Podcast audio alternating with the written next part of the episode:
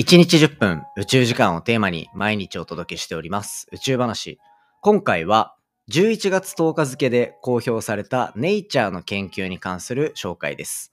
115億光年という宇宙の初期から届いた超新星爆発スーパーノバに関するお話をしていきたいと思っております。最新の研究、そしてネイチャーに乗るっていうインパクトから今後研究の方向がどんどん変わってくるんじゃないかという非常に面白い話になっておりますので、ぜひ最後までお付き合いください。Three, two, one. Ignition. Space to a black hole. Japan. 佐々木亮の宇宙話。2022年11月12日、始まりました。佐々木亮の宇宙話。このチャンネルでは1日10分宇宙時間をテーマに天文学で博士号を取得した専門家の亮が毎日最新の宇宙ニュースをお届けしております。ということで本日でエピソードが767話目を迎え、768か。すいません。を迎えているというところで、今回お話しするのは、なんと宇宙ができてからわずか20億年程度、115億光年先から見つかった超新星爆発、スーパーノバに関するお話をしていきたいと思います。で、今回紹介する内容についてはですね、これもう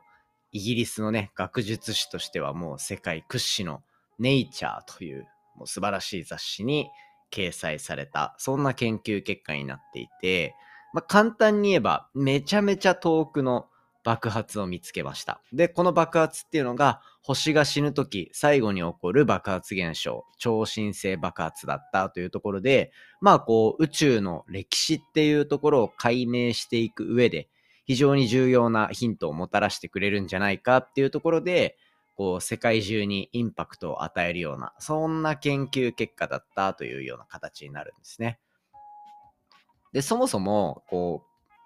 こういう権威のある雑誌に載るかどうかっていうのは、まあ一つ研究のインパクトみたいなところが重要になっていて、で、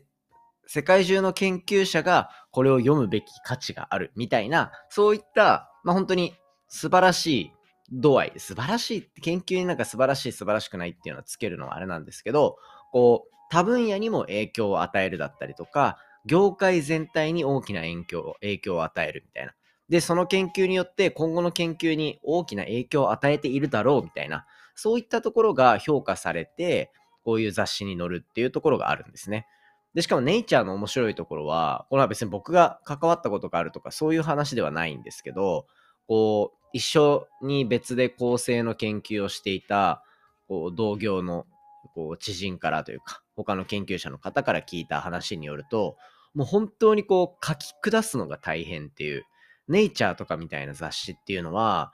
もう一般の人も読む機会、触れる機会っていうのが多くて、まあそれのおかげというか、それのレベルに合わせた書き方をしなきゃいけないので、実はこう論文を読んだことがないっていう人にとっては、非常に面白い研究、そして面白い研究に触れられて、なおかつ、こう、読みやすいっていうところの特徴があるので、ぜひですね、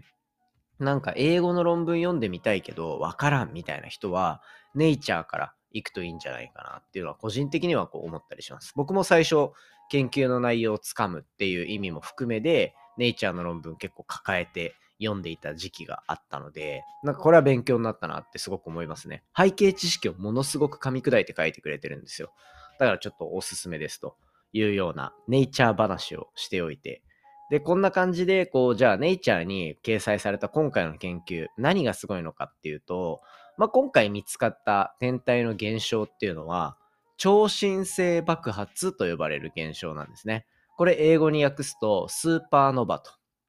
いうようなところで、もしかしたら、スーパーノバっていう言葉の方が、なんとなくこう、耳馴染みがあるというか、聞いたことあるなっていう人の方が多いかと思うんですよね。なんでか知らないですけど。で、で、それを、まあ、本当に遠くから見つかったっていうところが重要なんですよ。じゃあ、なんで今になってこんなに遠くのこう天体を見つけることができるようになったのかっていうところで言うと、これは新しいこう概念みたいなところが結構重要になっていて、最近流行りの重力レンズ効果と呼ばれるものを用いるんですね。これが多分今回のこのポッドキャストのこのエピソードの中での重要なポイントになってくるかなと。重力レンズ効果。これも文字の通りで、重力、天体が持っている重力がレンズ、ま目とかコンタクトレンズとかあるじゃないですか。ああいうレンズみたいな形をして光を集めてくれるっていうような、なんて言うんでしょうね、自然由来の望遠鏡みたいな役割を重力が果たしてくれるってことなんですよ。もうちょっと詳しく話すと、例えば巨大な星だったりとか、ものすごくこう重力の強い天体っていうのが、まあ、目の前に、じゃあこう100メートル先にあったとしますみたいな。そうすると、そこの周りの重力の場っていうのはものすごく歪んでいるんですよね。つまり、重力っていうのはブラックホールとかの例を聞くと、光を吸い込むぐらい強い吸引力を持ってるっていうイメージあると思うんですけど、これ光を吸い込めるってことは、近くを通った光を吸い込まないにしても、こう軌道をぐいっと変えるみたいなことはできてしまうんですよね。なので、こう近くを通った光っていうのが、このある天体の重力によって歪められて私たちの目に届くみたいなことが実際に起きると。で、これがたまたまいい感じの場所に重力の強い天体があると、ものすごい果てで光っていたちょっと弱めの光っていうのが、その重力、重力の効果によって地球に届く頃にはものすごく集めてもらってその光をまるで望遠鏡のような形で私たちの目に届いてくるっていうような、まあ、そういう現象を用いていると。で、さらにそれを望遠鏡で見るみたいな、もうなんか一種チート技みたいな ちょっとずる賢いなっていうような印象もありつつ、まあ、自然の力を使うことによって、今まで人間が作ってきたこういう研究のとか観測の技術っていうところを超えて遠くまで見ることができるっていうようなそういう技術が用いられたのが今回の研究だったんですよ。で、これ、しかもなんだろうな、こう、コンタクトレンズとかだと同じものをある一箇所に集めてとか、今イメージしたやつもなんか均等に飛んできた光っていうのがある天体の周りでぐっとこう集められた上で私たちのところに届いてるっていうので、なんかこう、なんだろうな、同じ情報の光がこの手に届いてるみたいなイメージかと思うんですけど、いろんな重力の強い場所を乗り越えてくるだったりとか、ある光っていうのは、例えば5度ぐらいしかこう重力によってギュッと曲げられてないけど、ある光は来る向きがもうちょい鋭角だったから、30度ぐらい曲げられたみたいな、そういったこともあり得ると思うんですよね、角度によっては。で、その角度によって通ってくる道のりも全然違うと。ほぼ一直線に私たちの目に届いてくる光と、ある星の周りをぐるっと重力を通介して回ってくる星とでは、同じ光の速さでも通ってくる道のりがものすごく長い。つまり、例えばある時点で爆発が起きた情報を、その重力の経路別々で見ると、その10秒後とかの情報が右側からは来てる。左側からはまっすぐそのまま来てるみたいなことになって、天体の時間差みたいなところも見れるようになるんですよね。ここが、ポッドキャストで話すには、まあ、むずいと。まあ、とにかく、重力レンズっていうのを使ってめちゃめちゃ遠くを見て、で、しかも、その重力レンズによって曲げられた光が、いろんなところを通る。つまり、経路の違いによって、私たちの目に届く時間が変わるので、その両方の情報を集積することによって、ある光の時間変化っていうのもわかるみたいな、そういったところで、超新星爆発、115億光年先に見つかった超新星爆発の詳細な研究ができるようになったっていうところが今回の面白いポイントだったのかなというようなところですね。まあとにかくこんな初期の宇宙でこうやって爆発現象が見つかって、なおかつこう詳細な観測ができるようになってきたっていうところからですね、まあその当時、星の、星がしっかりと作られた。まあ爆発が起きるってことはその前に星があったってことなんで、活発に星が作られてたんだなとか、で、また今回の同じような手法を用いることで、より広がっていく研究っていうのがあるんじゃないかな、みたいなところが、こう展望として得られている形になるので、ぜひですね、今後面白い似たような研究出てきたら、こうやって紹介していこうと思っておりますので、ぜひ楽しみにしておいてください。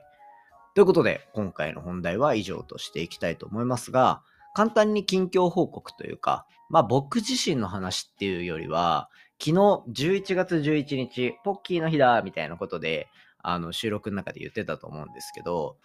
ある情報をお伝えするのを完全に忘れていたなと。で、これ何かっていうと、あの、昨日の夜の夜空、見上げた方いますか？こうそれこそ、ポッドキャストの話とかってよくツイッターとかで発信してたりするんですけど、こう、月と、その月の近くにもうめちゃめちゃ急接近した火星があるみたいなとこで、月と火星が見えるっていう状況だったんですよね。これ見上げた方いるんじゃないかなと思うんですけど、もうまさに今の宇宙開発を象徴してる2つ。月、月面に人間がどんどん進んでいくっていう研究がスタートしている中で、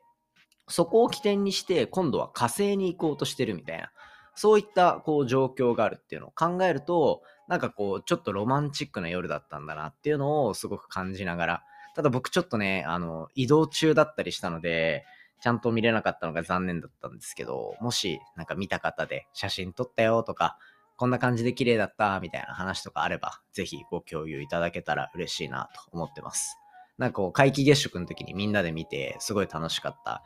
なっていう思い出があるので、みんなで一緒に見るっていうのも、こう情報共有していくっていうのも面白いんじゃないかなと、個人的には思っております。